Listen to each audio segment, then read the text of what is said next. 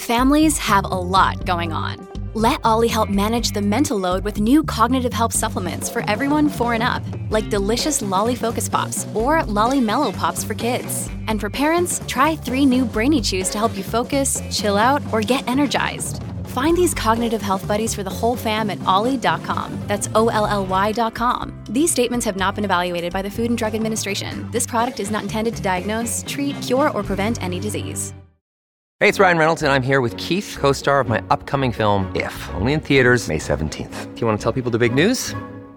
All right, I'll do it. Sign up now and you'll get unlimited for $15 a month and six months of Paramount Plus Essential Plan on us. Mintmobile.com slash switch. Upfront payment of $45 equivalent to $15 per month. Unlimited over 40 gigabytes per month. Face lower speeds. Videos at 480p. Active Mint customers by 531.24 get six months of Paramount Plus Essential Plan. Auto renews after six months. Offer ends May 31st, 2024. Separate Paramount Plus registration required. Terms and conditions apply if rated PG. Hello, I'm Kevin Day, and I'm delighted to be hosting a brand new podcast called The Price of Football.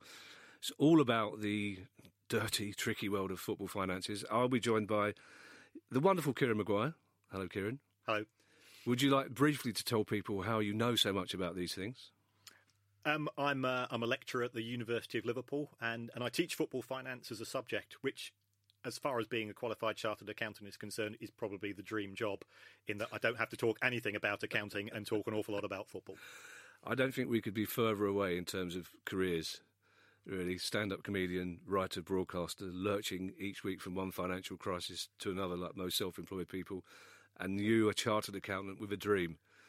I think it's always good to be a chartered accountant with a dream. Uh, it's and always nice to be sitting opposite somebody who knows a bit about finances and sensible finances. I am the most romantic person about football in the world. Probably my view of football and its place in working class culture is hopelessly over romantic, if anything.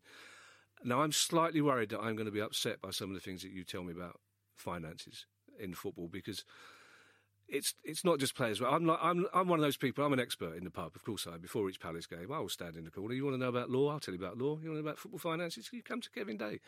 You actually know about these things. Am I going to be horrified by what you tell me? Am I going to be relieved? What is the state of finances in football?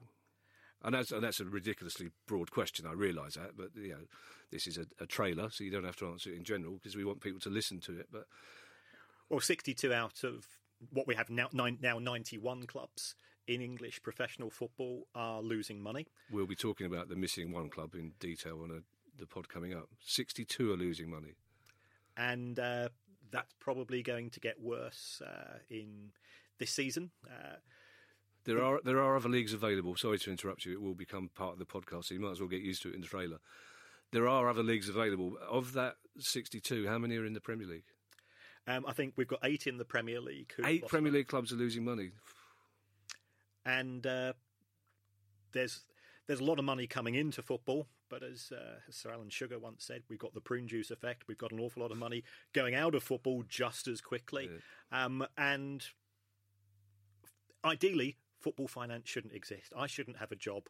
We shouldn't be having this conversation because I go to football for the same reason as you, which is to see my mates in the pub beforehand, to scream and shout for 90 minutes, and to abuse referees. Yeah, as my wife describes it, talking the same nonsense to the same blokes in the same seat, in the same corner of the same pub for years. That's what it's all about, basically.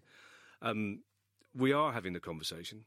We shouldn't be having it, but we are going to have it. We're going to have it on a weekly basis here on the Price of Football podcast, but we also want to hear from you because I think as weeks go by, we'll be driven by questions from our listeners who want to know about their own club, but also about the state of football in general. Already, in a two minute trailer, you've astonished me twice with football finance facts. That's going to be a theme as well, I think. So if you do want to get in touch with us, it's questions at thepriceoffootball.com. We look forward to hearing from you, and I look forward to hearing more from you as the weeks go by, Kieran. And um, Occasionally we'll slip in just a bit of joyous football news, but mainly it's going to be football finances. And on his very first episode, Kieran will be explaining in some detail what happened to Bury and how we stop it happening again. Looking forward to it.